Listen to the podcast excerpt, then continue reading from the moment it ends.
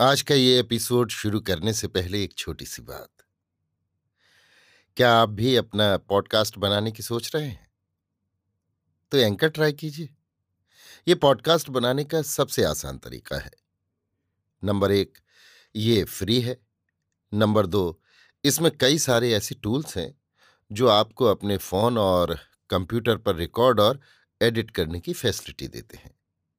Number तीन आप अपने पॉडकास्ट को डिस्ट्रीब्यूट भी कर सकते हैं, जिससे इसे स्पॉटिफाई और दूसरे प्लेटफॉर्म पर सुना जा सके। तो डाउनलोड कीजिए फ्री एंकर ऐप या विज़िट कीजिए एंकर डॉट एफ़ पर अपना पॉडकास्ट स्टार्ट करने के लिए। ये तो थी एक छोटी सी जानकारी, और अब शुरू करते हैं एपिसोड का सिलसिला। तो आज के एपिसोड में लीजिए सुनिए सूर्यकांत त्रिपाठी निराला के लिखे उपन्यास, भीष्म का तृतीय परिच्छेद, प्रतिज्ञा पालन, मेरी यानी समीर गोस्वामी की आवाज़ में। पुरुवंश में उपरेचर नाम के एक राजा हुए हैं। इनका एक और नाम पशु भी था। एक बार ये मृगिया के लिए बाहर जंगल की ओर निकल गए थे। वहीं एक अशोक के पेड़ की सुशीतल छाया में बैठे हुए वे अपनी प्रेयसी की चिंता में मग्न हो रहे थे कि वसंत की श्री सुरभि और मधुर मधुर हवा के झोंकों से इनकी उद्दीपना बढ़ गई और वहीं इनका वीर्यपात हो गया। उस समय इनकी प्रेयसी रानी ऋतुवती थी।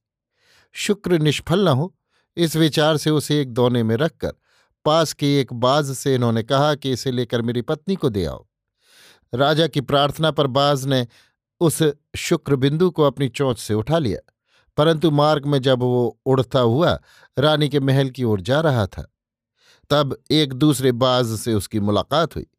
इस दूसरे ने इसे कुछ ले जाते हुए देखकर इससे अपना भोजन छीन लेना चाहा। दोनों में लड़ाई छिड़ गई। फल ये हुआ कि वो शुक्र बिंदु बाज की चौंच से छूटकर नीचे यमुना वक्ष पर आ गिरा। यमुना की एक मछली उस शुक्र बिंदु को खा गई। वो मछली पूर्व जन्म की अप्सरा थी। नाम था अद्रिका। ब्रह्मशाप से मछली होकर यमुना में रहती थी। उस बिंदु से उसके गर्भ रह गया। दसवें महीने में एक मछुए ने जाल में उस मछली को पकड़ा। उसके पेट से दो बच्चे निकले, एक कन्या और एक लड़का। दोनों को लेकर वो राजा उपरेचर के पास गया। राजा ने लड़के को तो ले लिया, परंतु लड़की को उसे ही दे दिया। इसी लड़की का नाम मत्स्यगंधा पड़ा। एक बार मत्स्यगंधा यमुना के तट पर यात्रियों को पार उतार रही थी। उसी समय पराशर ऋषि पार जाने के लिए यमुना के तट पर आए। उन्हें जब वो पार उतार रही थी, उस समय महर्षि को उसे देखकर कामोद्दीपन होने लगा। उन्होंने मत्स्यगंधा से अपने अंदर की बात कही। सुनकर उस अविवाहित युवती कन्या ने कहा, प्रभु, आपकी इच्छा की पूर्ति कैसे करूँ? दोनों किनारे पर ऋषि मुनि खड़े हुए हम लोगों को देख रहे हैं। पराशर ऋषि ने कहा अच्छा तुम्हें लज्जा होती है तो ये लो, हम कोहरे की सृष्टि करते हैं। महर्षि की इच्छा मात्र से दोनों तट कोहरे से समाच्छन्न हो गए। तब उस कुमारी ने कहा, भगवान, मैं अविवाहिता हूँ। मेरा सतीत्व नष्ट होगा तो मेरा कुमारीपन फिर नष्ट हो जाएगा। महर्षि बोले, शुभे, मेरी इच्छा पूरी होगी तो तुम्हारा कौमार्य नष्ट न होगा। मैं तुम पर प्रसन्न हूँ। तुम मेरी कामना पूरी करो। अस्तु, महर्षि ने उस कन्या के साथ अपनी वासना पूरी की और उसे वरदान दिया कि तुम्हारी देह से जो ये मछली की बू निकलती है, ये अब न रह जाएगी, बल्कि उसकी जगह तुम्हारी देह से सदा सुगंध निकलती रहेगी और दो चार कोस तक के मनुष्य तुम्हारी सुगंधि से मुग्ध हो जाएँगे। महर्षि के प्रसंग के पश्चात सत्यवती गर्भवती हो गई। उसके उसी गर्भ से व्यासदेव की उत्पत्ति हुई। सत्यवती का यही इतिहास है। उसी सत्यवती को भीष्म हस्तनापुर में ले आए। उसे पाते ही महाराज शांतनु की कुल व्याधियाँ दूर हो गईं। महाराज शांतनु से सत्यवती का विवाह भी सानंद समाप्त हो गया। दोनों सुखपूर्वक रहने लगे। महाराज शांतनु को कुछ दिनों के लिए फिर सारा संसार, राजपाट सब भूल सा गया। दिन रात वे प्रमोद उद्यान में ही रहने लगे। कुछ काल पश्चात सत्यवती गर्भवती हुई। यथा समय एक परम रूपवान कुमार चित्रांगद का जन्म हुआ। पिता के समान ये भी बड़े बली और तेजस्वी हुए।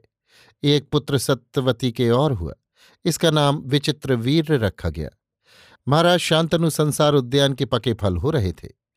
काम समीर के कुछ झोंकों के लगते ही वृक्ष से च्युत हो गए।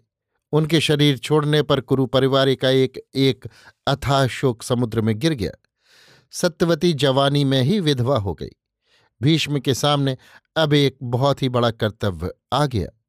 पिता की श्राद्ध क्रिया, माता को आश्वासन प्रदान, भाइयों की शिक्षा, उधर निष्प्रह भाव से राज्य शासन, सब काम एक साथ ही भीष्म पर मानो उनके धैर्य की परीक्षा के लिए नियति की अजय सेना की तरह टूट पड़े। उस समय भी भीष्म को किसी ने विचलित तो होते नहीं देखा। एक एक करके अपने कुल कर्तव्यों को वे पूरा करते गए। महाराज शांतनु के बाद सत्यवती की आज्ञा के अनुसार भीष्म ने चित्रांगत को राजगद्दी दी। इन्होंने अपने बाहुबल से तमाम राजाओं पर विजय प्राप्त कर ली। उसी समय चित्रांगद नाम का एक दूसरा राजा था। वो गंधर्व था। उसके बल की थाह न थी। चारों ओर उसके बल विक्रम की तारीफ़ हो रही थी। ये प्रशंसा सुनकर समर में परास्त करने के लिए कुरुवंशी चित्रांगद ने अपनी फौज और सामंत सरदारों के साथ उस पर चढ़ाई का डंका पिटवा दिया। समर भूमि में प्रचंड प्रतिद्वंद्विता छिड़ गई। आखिर शांतनु के पुत्र चित्रांगद उस गंधर्व के हाथों मारे गए। भीष्म को इसका अत्यंत शोक हुआ, परंतु विधि की इच्छा पर किसी का क्या वश? भीष्म मन मार कर रह गए। इधर राजगद्दी बिना नरेश के हो गई। सत्यवती का दूसरा लड़का, विचित्र वीर उस समय बच्चा था। भीष्म ने उसी को राजगद्दी दी। सारा प्रबंध खुद करते। धीरे धीरे विचित्र वीर बड़े हुए। भीष्म को इनके विवाह की चिंता होने लगी, परंतु कहीं किसी योग्य कन्या का पता न लग रहा था। एकाएक भीष्म ने सुना कि काशी नरेश की कुमारियों का स्वयंवर होने वाला है। उन्हें इससे बहुत कुछ आशा हो आई। सत्यवती की आज्ञा लेकर भीष्म काशी चलने के लिए तैयार हो गए। काशी में भारत भर के बड़े बड़े राजा महाराजा इकट्ठे थे। स्वयंवर सभा का दिन भी आ गया। काशी नरेश ने सब राजाओं का उचित स्वागत किया। सभा में अपने अपने आसनों पर देश देश के राजा महाराजा बैठे हुए थे। भीष्म भी अपने आसन पर विराजमान थे। काशी नरेश की तीन लड़कियाँ सखियों के साथ एक ओर बड़ी साज सज्जा से खड़ी हुई थी। भाट उनके सामने सब देश के राजाओं की तारीफ़ कर रहा था। भीष्म को अब अधिक विलंब करना अनुचित जान पड़ा, क्योंकि वे कुछ अपने विवाह के लिए तो गए ही न थे। उनका उद्देश्य कुछ दूसरा था। वे उठे और तीन कुमारियों को जबरन अपने रथ पर बैठा लिया। सब राजा भीष्म का मुँह ताकते रह गए। भीष्म ने कहा, आमंत्रित राजाओं, भारत में विवाह की कितनी ही प्रथाएँ प्रचलित हैं। कोई तो अपनी कन्या को वस्त्र और अलंकारों से सुसज्जित करके किसी योग्य पात्र को कन्या दान करते हैं। कोई गौ मिथुन का दान करके फिर कन्यादान करते हैं। कोई दहेज देकर कन्या का विवाह करते हैं। कोई बलपूर्वक विवाह करते हैं। कोई प्रेम संभाषण द्वारा अविवाहित युवती को मुग्ध करके उसका पाणी पीड़न करते हैं। कोई प्रमत्ता कुमारी स्वेच्छा से विवाह करती है। कोई आर्ष विवाह विधि के अनुसार विवाह करते हैं। कोई कन्या की माता को बहुत सा धन देकर कन्या से विवाह करते हैं। इतनी विधियों से स्वयंवर ही सबसे उत्तम विवाह विधि है और इस स्वयंवर प्रथा में कन्या को बलपूर्वक हरण कर ले जाने वाला लोगों में बहुत बड़ी प्रशंसा का पात्र समझा जाता है। अतएव हे राजाओ मैं इन कुमारियों को बलपूर्वक लिए जा रहा हूँ। अगर किसी में दम हो तो मेरे पंजे से इन्हें छुड़ा ले जाए। इतना कहकर सारथी को भीष्म ने रथ बढ़ाने की आज्ञा दी। सभा में खलबली मच गई। राजाओं की भौहें तन गईं। भीष्म से कन्याओं को छुड़ा लेने के लिए सब एक दूसरे को ललकार कर बढ़ावा देने लगे। काशी के बहिर्भाग में भीष्म के साथ राजाओं का घनघोर समर छिड़ गया। पर कोई भीष्म का एक बाल भी बांका न कर सका। सबको भीष्म से परास्त होकर लौटाना पड़ा। तब कुमारियों को लेकर भीष्म हस्तनापुर पहुँचे। राज्य की प्रजा ने अपने विजयी राजकुमार का सोत्साह स्वागत किया। कन्याओं को देखकर सत्यवती के आनंद का तो ठिकाना न रहा। विवाह की तैयारियाँ होने लगीं। एक दिन हँसते हुए अम्बा ने कहा, मैं मनी मन शाल्वराज को वर चुकी हूँ। उन्होंने भी मुझे ग्रहण करने के लिए वचन दिया था। मेरे पिता भी राजा थे। अब आपको जैसा उचित जान पड़े, धर्मानुसार मेरे साथ आप वैसा ही व्यवहार कीजिए। भीष्म को बड़ी चिंता हुई। ब्राह्मणों से विचार करके उन्होंने काशी नरेश की बड़ी लड़की अंबा को इच्छानुरूप स्वतंत्रतापूर्वक कार्य करने की आज्ञा दे दी। अंबिका और अंबालिका का विचित्र वीर्य के साथ विवाह कर दिया। एक तो विचित्र वीर स्वयं बड़े रूपवान थे, दूसरे उन्हें रूपवती दो पत्नियाँ भी मिल गईं। तीसरे वैभव की कोई कमी थी ही नहीं। एक विशाल राज्य के वे राजा थे। अस्तु अपनी पत्नियों के साथ वे घोर विलास में डूब गए। इससे उनका स्वास्थ्य क्षीण होने लगा और कुछ ही दिनों के बाद उन्हें राजयक्षमा हो गया। रोग की बड़ी चिकित्सा कराई गई। बड़े बड़े वैद्य बुलाए गए, परंतु फल कुछ न हुआ। अकाल में ही उन्हें काल कवलित हो जाना पड़ा। भीष्म को भाई के शोक के साथ ही राज्य की भी बड़ी चिंता हुई। सत्यवती को अपने कुल की और पिंडोदक की चिंता थी। एक दिन उन्होंने भीष्म से कहा, महात्मन, तुम्हारा यश संसार में प्रसिद्ध हो रहा है। तुम अजात शत्रु वीर धनुर्धर हो, साथ ही वेद और वेदांत के ज्ञाता भी हो। सोचो कि अब तुम्हारा कुल डूब रहा है। तुमने विवाह न करने की प्रतिज्ञा की है, परंतु वंश रक्षा के लिए अब कोई उपाय नहीं रह गया।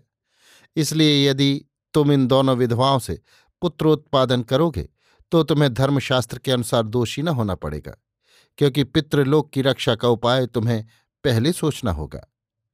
सत्यवती की बातें समाप्त हो जाने पर महावीर भीष्म ने कहा, माता, ये तो हरगिज न होगा।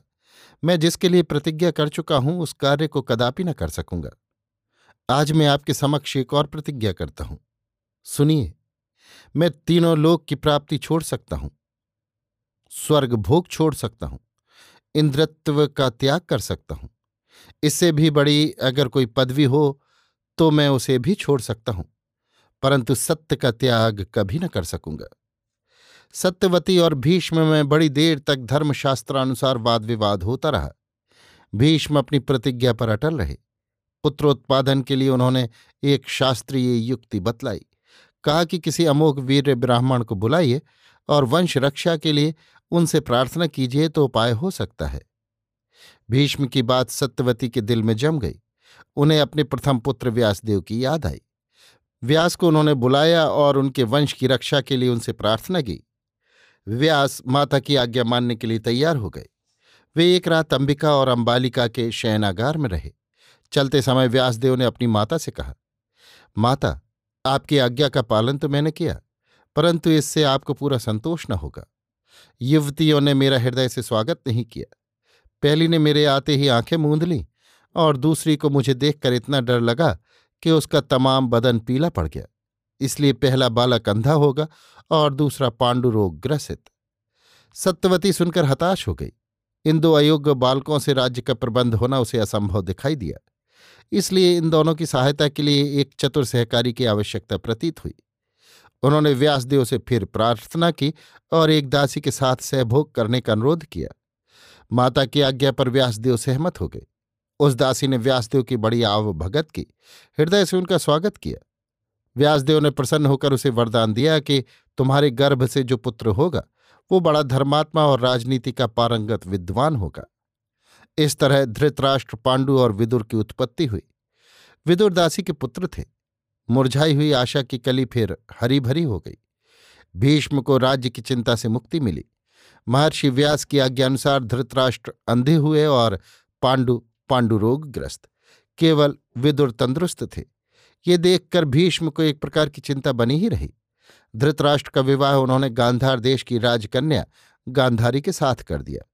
गांधारी को जब मालूम हुआ कि उनके पति अंधे हैं तब उन्होंने भी आँखों में पट्टी बाँध ली और अपना संपूर्ण जीवन इसी अवस्था में बिता दिया। पर पुरुष का उन्होंने कभी मुखावलोकन भी नहीं किया। पांडु के दो विवाह हुए, उनकी प्रथम पत्नी कुंती थी और दूसरी माद्री। धृतराष्ट्र के सौ पुत्र हुए, जिनमें दुर्योधन सबसे बड़ा था, और पांडु के पाँच पुत्र हुए, तीन कुंती के गर्भ से और दो माद्री के गर्भ से। युधिष्ठिर भीम और अर्जुन कुंती के पुत्र थे और नकुल और सहदेव माद्री के। विचित्र वीर्य की तरह पांडु को भी यौवन की प्रथम अवस्था में ही कालग्रस्त हो जाना पड़ा। इन्हें एक ऋषि का ऐसा ही शाप था।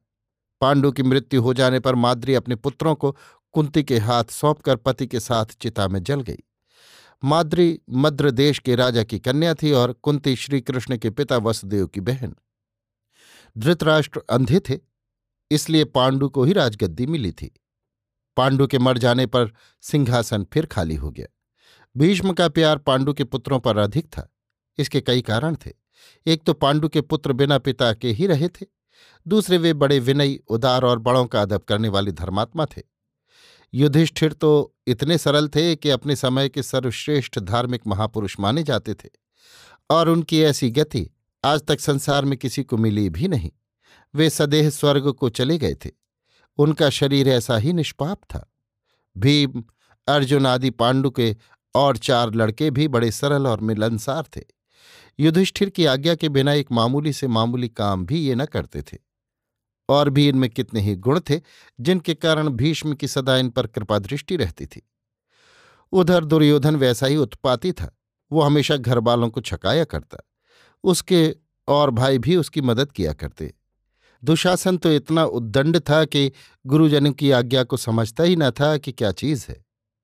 पिता के राज्य के लिए अक्सर ये लड़के घर में तकरार किया करते थे। राज परिवार के नाक को दम आ गया।